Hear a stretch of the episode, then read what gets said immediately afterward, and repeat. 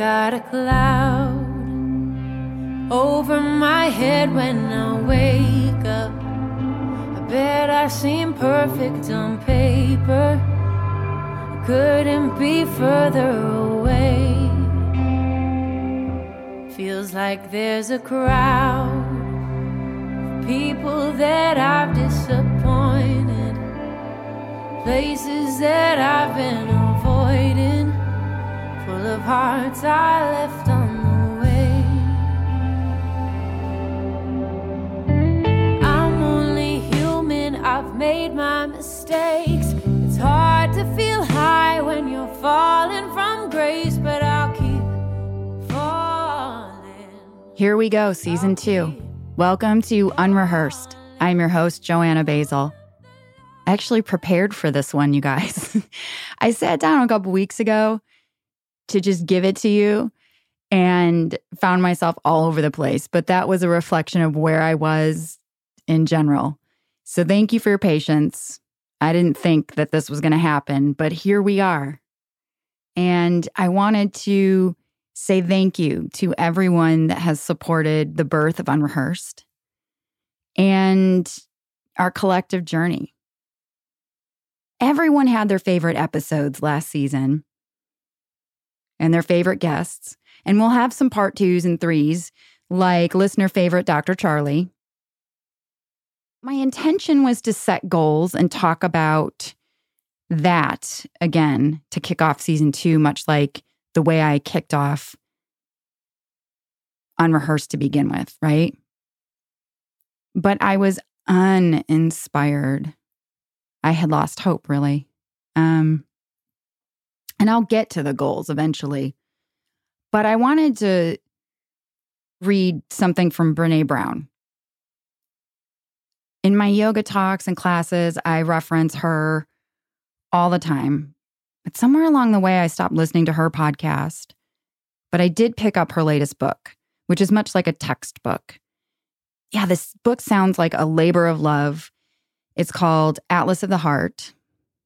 And when I read this part, I wept because it resonated with me so much. Hope, hopelessness, and despair.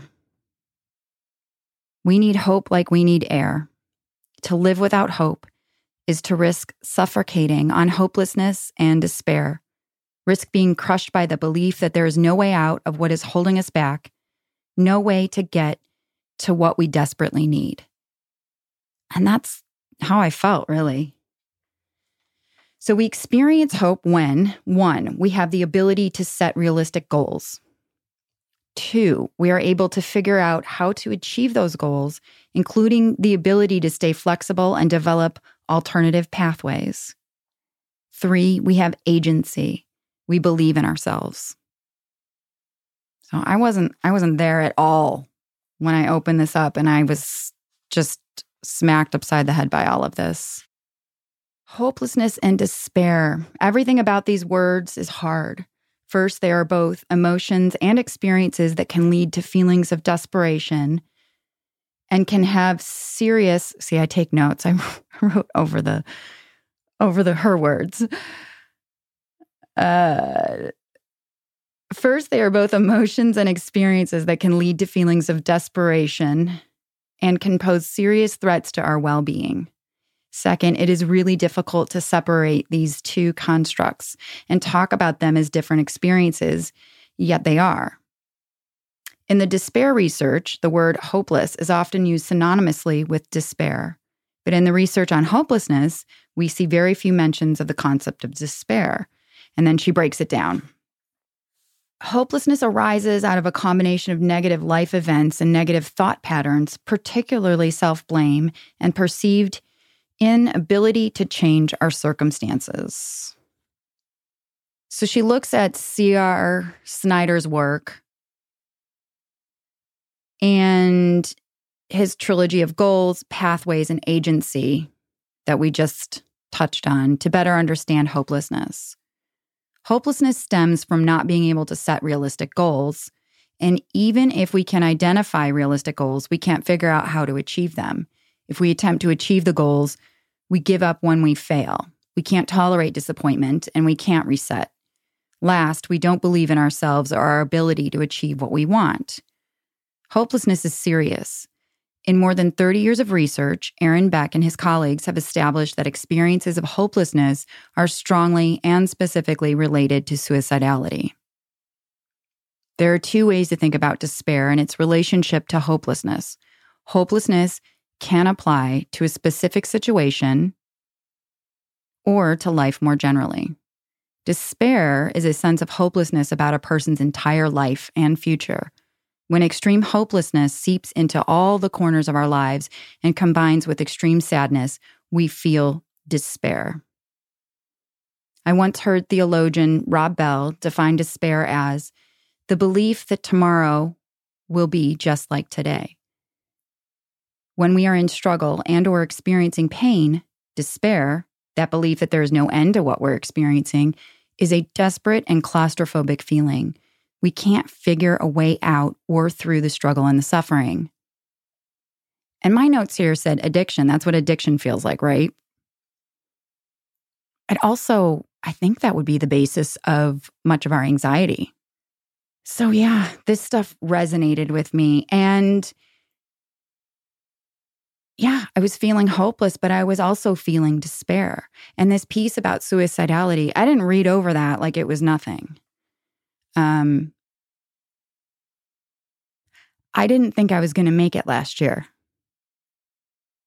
So fuck the podcast. I didn't think I was going to make it last year.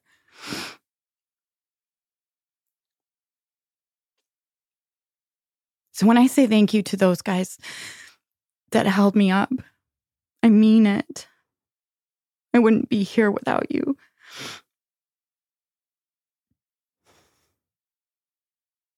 Holy shit, I didn't anticipate this. Kyle, thank you. You know, I'm I'm working with professionals, uh, trauma therapists specifically, and uh, it's it's been a, a road.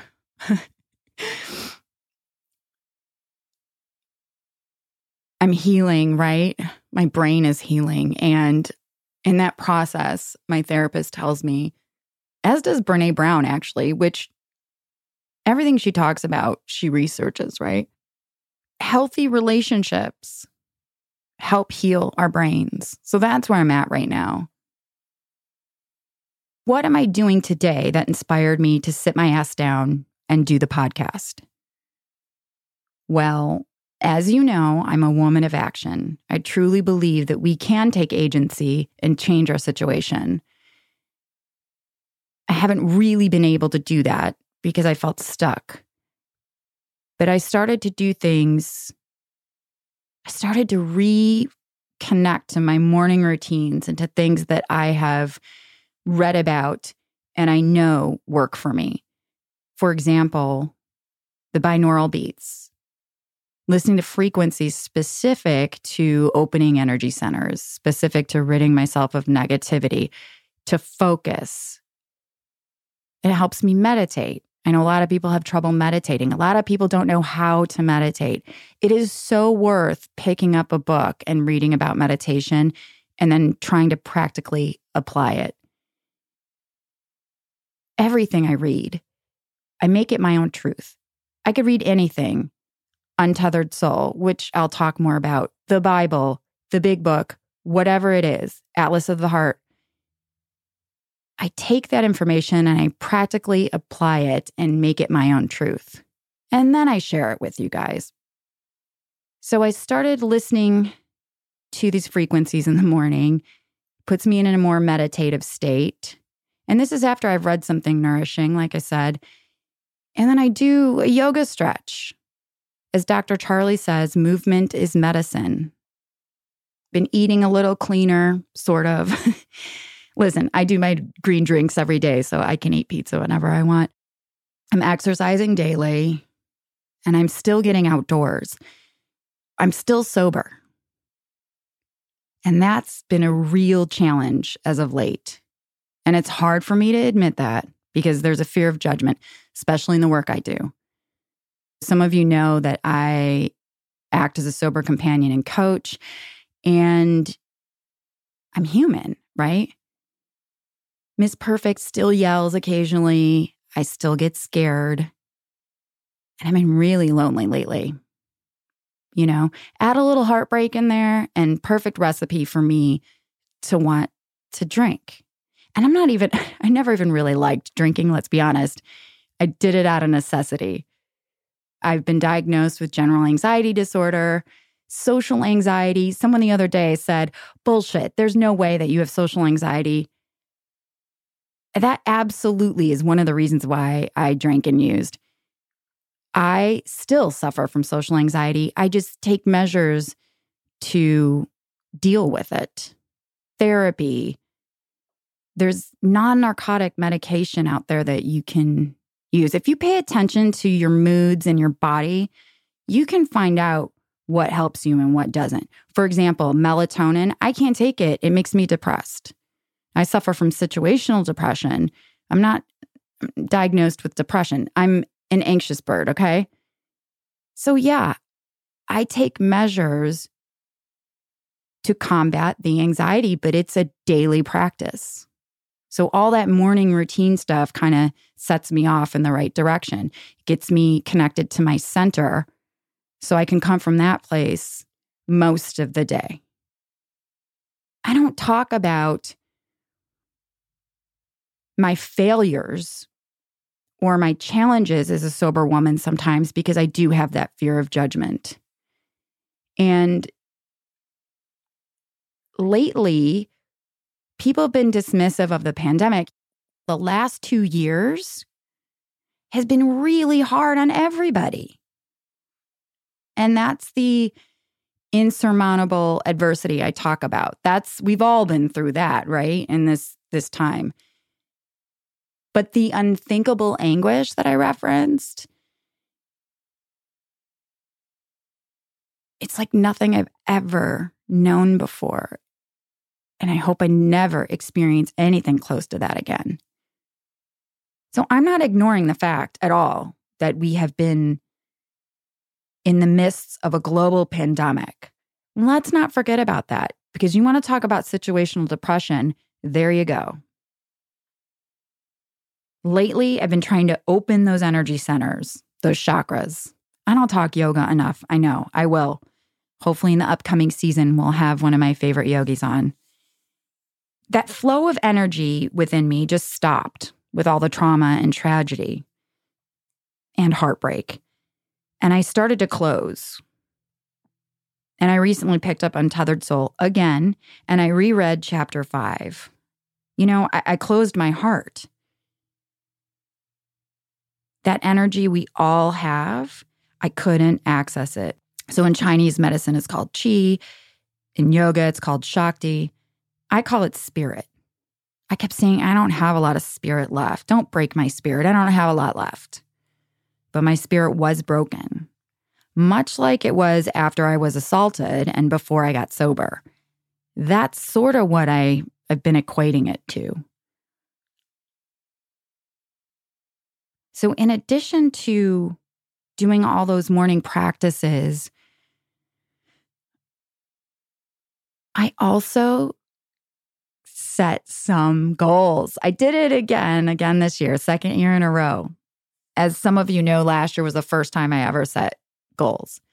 But I look at them more now as intentions. I had mentioned Warren Buffett's 25 5 rule you write out a list of 25 goals and then you narrow it down to five and you eliminate the other ones and just focus on those. Well, he himself debunked it. I think I also referenced James Clear, the Atomic Habits guy to kick off last season, and the whole dead banana analogy. I'm happy to report I don't have any old bananas in my freezer right now. And I wasn't going to let this podcast become a dead banana. It feels really good. And I, you know what? in addition to not having any bananas in the freezer, I never made banana bread, and I'm okay with that. I threw out the ones that were in there last year, so there. But going back to Warren Buffett, one thing he did say was that he reads. That was the takeaway I got from doing some research on the 25 5 rule. Warren Buffett is a reader.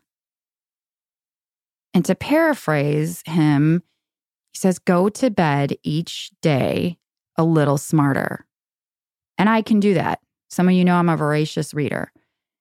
Whether it's something my therapist recommends, I'm currently reading You Are the One You've Been Waiting For, bringing courageous love to intimate relationships.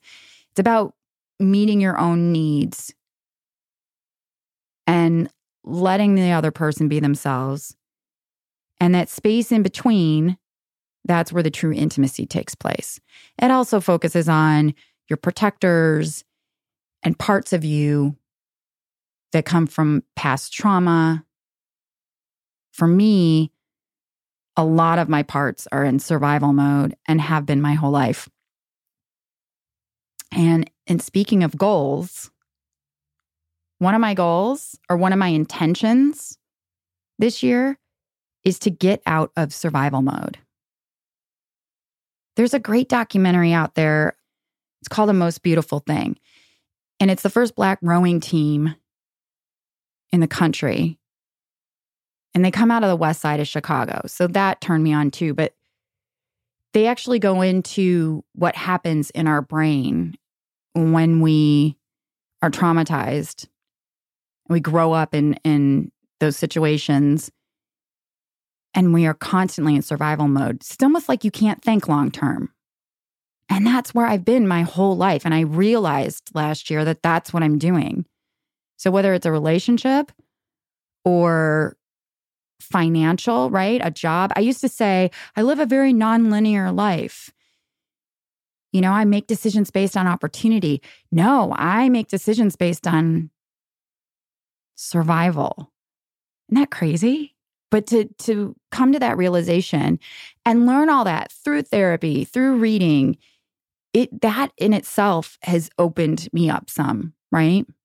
And then I get into a place of action and I get into a place of acceptance and forgiveness. And that's kind of been the theme so far acceptance and forgiveness. And those were the two concepts that came up for me this morning during my meditation. And sometimes I'm thinking of someone specifically, but other times it's just this general feeling. And then I feel open. So, getting back to goals, because that's really what I wanted to talk about today. Get out of survival mode. I want to be in love. Like, what a great feeling. I was getting there, but I have this whole list of stuff, right? I want to write, I want to live more. I want to monetize my creativity, monetize the podcast. I want to start boxing again. I want to really focus on self care so I can help others. I want to wrap things up back in Chicago that will help me out financially, emotionally, and mentally. I want to let go of burdens. I want to get a dog, maybe. we'll see. I want to be where I want to be with who I want to be with. In doing all this stuff and staying open, new opportunities have come my way. That's also a product of me setting intentions, of educating myself on what's going on with me and taking action on all of it. So I didn't do the Warren Buffett 25 5 rule. I did make a list just so I could set intentions. And I didn't I didn't even read all of them, but get my own needs met, return to integrity, no gossiping, send goodwill to others and be happy, be really truly happy for my friends and associates that are thriving. Continue working on and walking through trauma. And the last thing I wrote was be a better person. And with that said, I'll close it like I always do. You guys take care of each other. I don't wanna be alone. I don't wanna stay here on my own. Here on my own. Every time that I look, there's another headline on my phone.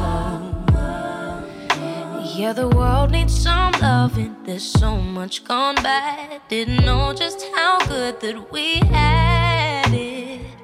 So tell me something nice, give me something to right these wrongs. The chaos has gotten